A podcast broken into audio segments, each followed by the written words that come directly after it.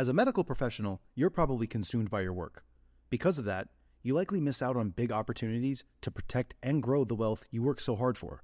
Luckily, through passive real estate investing, you can place your capital in the hands of trusted syndicators who do all the legwork while you sit back and let your money work for you.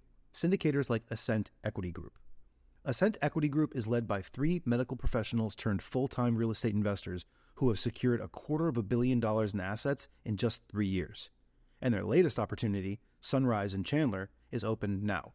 Sunrise in Chandler is an exciting 177 unit value add multifamily opportunity in the affluent city of Chandler, Arizona. This Class B asset in a Class A location was secured at a significant discount and is already cash flowing out of the gate, with 89% of the units still in need of renovation. Sunrise in Chandler is close to meeting its capital raising goal and will be closing soon. So if you'd like to learn more, visit ascentequitygroup.com forward slash best deal to schedule a call. That's A S C E N T equitygroup.com slash best deal. This opportunity is open to accredited investors only. Quick disclaimer the views and opinions expressed in this podcast are provided for informational purposes only and should not be construed as an offer to buy or sell any securities or to make or consider any investment or course of action. For more information, go to bestevershow.com. How the stock market fluctuates is not going to impact real estate investing, at least residential or commercial multifamily real estate investing, until we see it impact jobs and wages. And when we see that, we're probably at the point where it could be too late to adjust. Welcome to the Best Ever Show, the world's longest running daily commercial real estate podcast. Our hosts interview commercial real estate experts every day to get you the best advice ever with none of the fluffy stuff. Best ever listeners, welcome to the roundtable. I'm Slocomb Reed, an apartment owner operator and investor focused real estate agent in Cincinnati, Ohio. Today I'm joined by our other hosts, Ash Patel and Travis Watts. The hosts of the Best Ever Show come together every week for a deep dive into a commercial real estate investing topic. And today our topic is investing in the current economic and political climate. We are recording in mid May 2022, and there is a lot going on in the world today. We have the Russian invasion of Ukraine, inflation, rising interest rates, supply chain issues, a very skewed employment market, rising wages, and several other factors. So, given what's going on, I am not a fan of asking people to predict the future because as soon as you make a prediction, the only thing it does is guarantee that you are wrong. However, I do believe there's some value that Ash and Travis and maybe I can add here, considering what all is going on. So, the question I want to ask is how is it that each of you are shifting the way that you look at deals are you shifting your underwriting? Are you shifting your expectation? Is your strategy changing at all with everything that's going on in the economy right now? If at all, is your strategy changing? Let's start with Travis. Cool. Yeah, I appreciate it. And these are so great. I point this out every time, but I love that we're all from different types of real estate backgrounds, right? So it gives every listener, no matter what you're doing in real estate or just looking to dive in, a whole different perspective to look at. So we don't all use our individual biases. So, yeah, Slocomb, it's a crazy year, has been. It seems like I say that every year now, but it continues to be crazy. So, a couple things come to mind real quick. I'll just hit the high level and then we can pass it along and we can dive in deeper as we go along. But first of all, Russia, Ukraine, that's the big news headline. That's a lot of people's focus. That's a huge worry, a huge scare. You got to look at what it is you're investing in. Would I be worried if I was fully in the stock market? Yeah, I would, because every time scary headlines come out, stocks fall. You know, I mean, that's pretty much the nature of the beast. What do I invest in? Safe, affordable workforce housing in the United States. So does that really affect your average worker out there coming home and needing a place, a roof over their head? Not really. But I guess the caveat would be if the U.S. gets involved and we go to World War III, ask me again. We'll do a follow up. but as of right now, it is tragic. I'm not making light of the situation. It's just that it doesn't really affect too much of what I do from a macro level. And then I'll pause and I'll shift it off here. Real estate is behind the curve in the sense that it's a slow moving machine, right? The deals that we're all looking at as comps right now were purchased two, three months ago plus at lower interest rates, and interest rates have really spiked up in a hurry. So there's a lot of negotiations happening, and I think the story's not going to be told fully for six to 12 months at least in private real estate as to what happened with interest rates. How did that affect everybody? We just don't know yet. We need to give it some more time. But anyway, I'm, I'm going to take a pause there. I've got a lot more I want to share, but uh, I don't want to take up too much of this episode. So there's some macro level thoughts for everybody. Hey, best ever listeners. Here are my thoughts. Keep in mind, I am a non residential investor. So my assets are office, retail, industrial, warehouse, medical. And everyone's heard you can't time the market. I don't think anybody should try to time the market today. Back in 2016, I thought the market was at a peak. So I laid low for about six months and I made excuses. There's a lot of coastal money coming into the Midwest. People are overpaying for properties. A lot of people had that thought at some point in the last four or five years, and we were all wrong, right? The market was just on a tear for six, seven more years. So you don't want to time the market. You don't want to stay out of the market. But what you do want to do is realize we're in an environment with rising interest rates. And that means your exit caps are going to be higher than what they are today. Everyone's been so used to buying at six caps, selling at five, selling into the fours.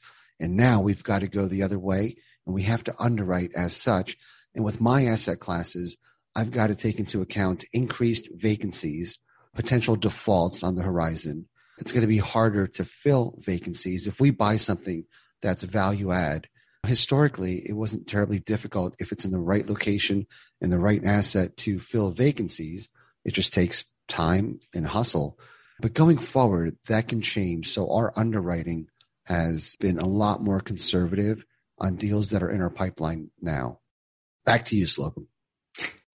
Ash, those are really great points and something I wanted to add on previously too. Conservative underwriting, everyone talks about it, but are operators really doing it? So things like not exceeding 70, 75% loan to value is something I'm looking at in these private placements that I invest in. Interest rate caps, basically as to your point, right? We don't know how far the Fed's going to take this or if they're going to reverse or whatever. So it's kind of an insurance policy if you can buy an interest rate cap in an environment like this, if you've got a floating rate kind of thing. Obviously, if you're in it for the long haul, get as low of an interest rate as you can, lock in for as long as you can. I like assumable loans, which would be that the buyer in the future potentially could take over the loan that you have today. So say you're locking in still at a low rate, mid threes, something like that. Now interest rates are 5.5 in a few years.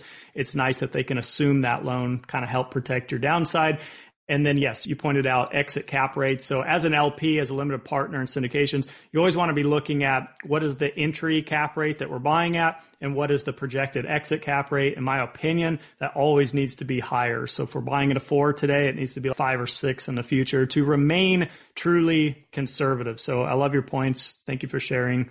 Slocomb, your thoughts? Yeah, a couple of things. One, just to add to what you were saying, Travis, I was just analyzing an apartment deal where the thing that appealed to us most was that we could assume a Freddie Mac small balance loan at 3.8% with two years interest only on the front end and still get like a year and a half of that IO period.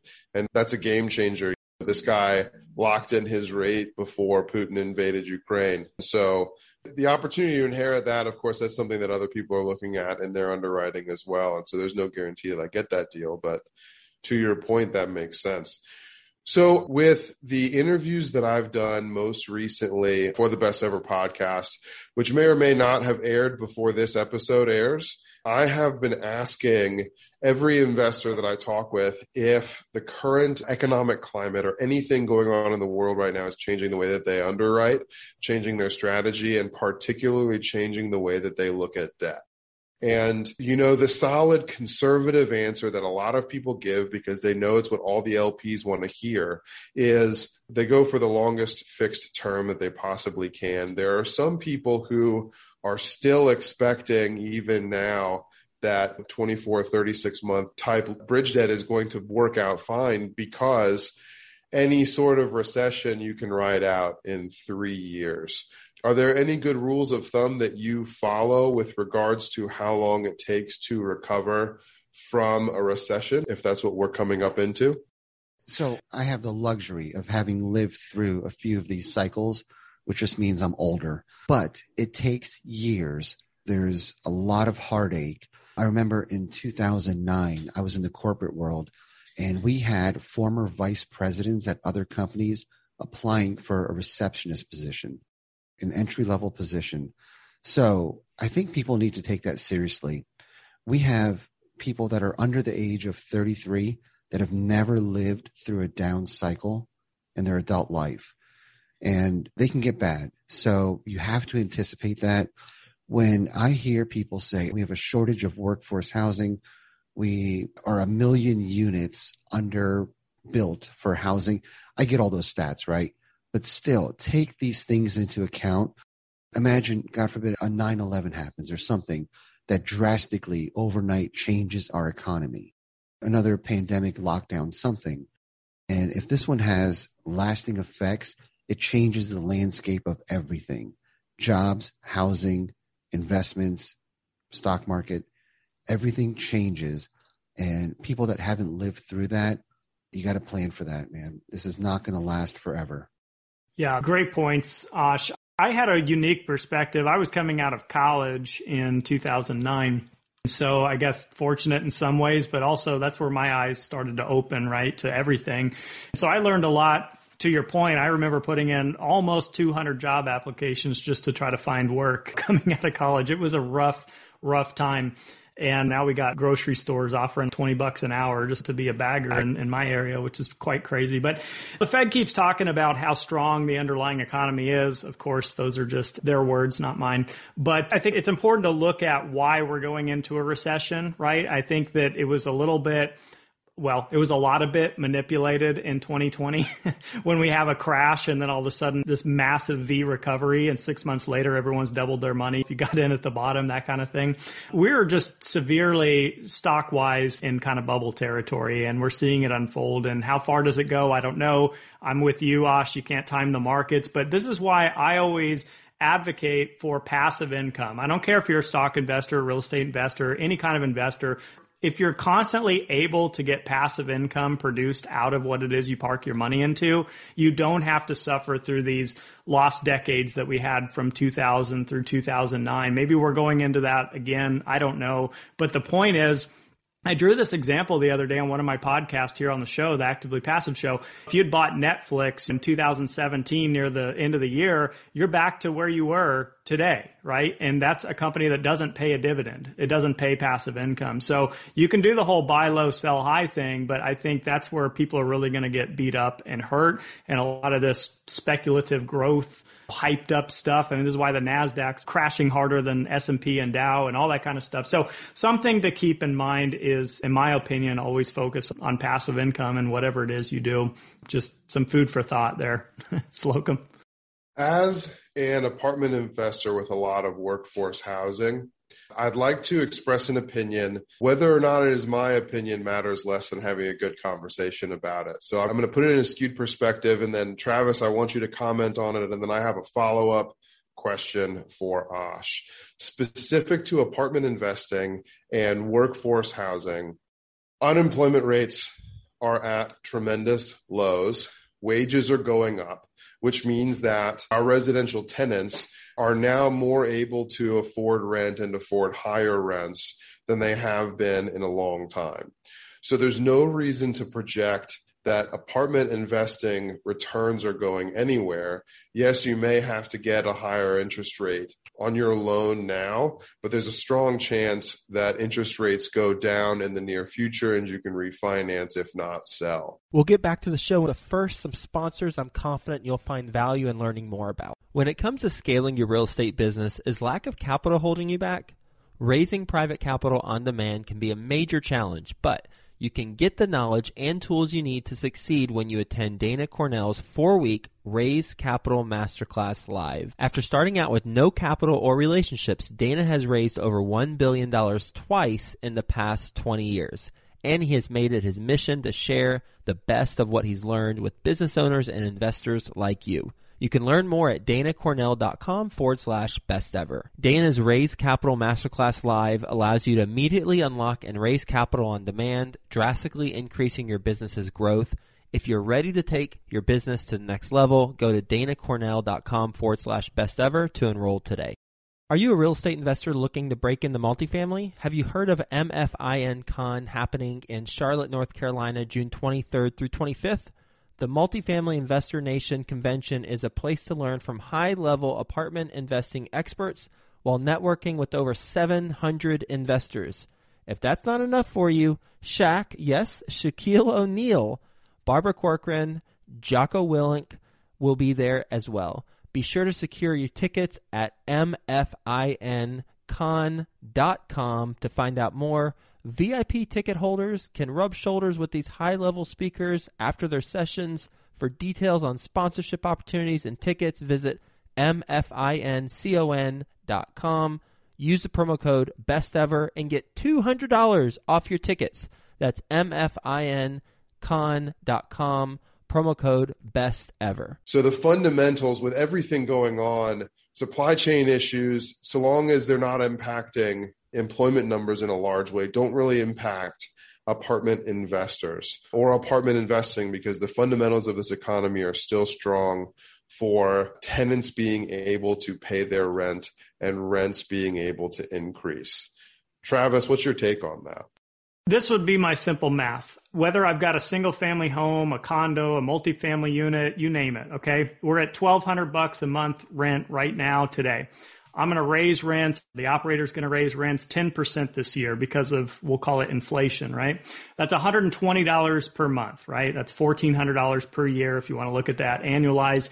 So if my tenant has a job paying them $50,000 per year and they're just getting a modest 5% rent bump in an environment like this, that's $2,500 per year. That's $208 per month. So to your point, they can more than justify a rent bump of 120. As we all know, multifamily, the common denominator is increasing net operating income. As rents go up, the NOI hopefully is going up alongside it. That's raising the value of real estate. And what is real estate anyway? It's a box of commodities. You've got steel and lumber and glass and the whole deal. If these are individually going up in price, generally speaking, real estate's going up with it in price. So yes, we do have headwinds, which are the interest rate environment. And then we also have inflation, which is generally a good thing for real estate investors. And we have a severe lack of inventory. So that's another bullish case for real estate in general. So those are just, I guess, my comments to that. My contrarian approach. Slocomb, you mentioned the fundamentals of the economy are strong. That's great until they're not right? So we have people in the southeast buying apartments in the high three caps. Well, they've had historic appreciation in rents, prices, everything. What happens when that stops? Now, your 3.8 cap property, you got in at 3.5% debt. Interest rates are going up. Rents are no longer rising. What does that do to your business model, right? So you're now not able to capitalize on the projections that you had with a positive economy, with the fundamentals being strong. Now things are shifting in the opposite direction. I think there's a lot of carnage that's going to happen with apartment operators. I also want to host a roundtable where we talk about the syndication bubble that's happening right now. So I think if you want to keep believing that the fundamentals will continue to be in your favor, awesome. But at some point, that's going to stop. Yeah, and it seems, Ash, that's specific to MSA and where these deals are bought. No one's buying a three and a half cap in Cincinnati, Ohio, where I am when it comes to apartments. So I can definitely see where you're coming from. And I think we would all admit that if you're buying at a three and a half cap, unless you're talking about historic financials that are accurate on a deal that has a lot of forcible appreciation because of underperformance, then yeah, you're talking about buying on the speculation that the bull market of the last 10 years lasts another 10 years. Yeah, and that's happening though. These are some of the biggest operators out there, biggest syndicators out there are buying in the high threes and they're buying pretty much renovated class A properties banking on the future appreciation. Well, Ash, let me merge your dissenting opinion from ours. I think we're all in agreement that if a business plan is predicated upon cap rates continuing to compress and debt continuing to be available at historic lows, then it was a speculative business plan in the first place. And we are now seeing an economic and political climate in which that speculation may turn sour.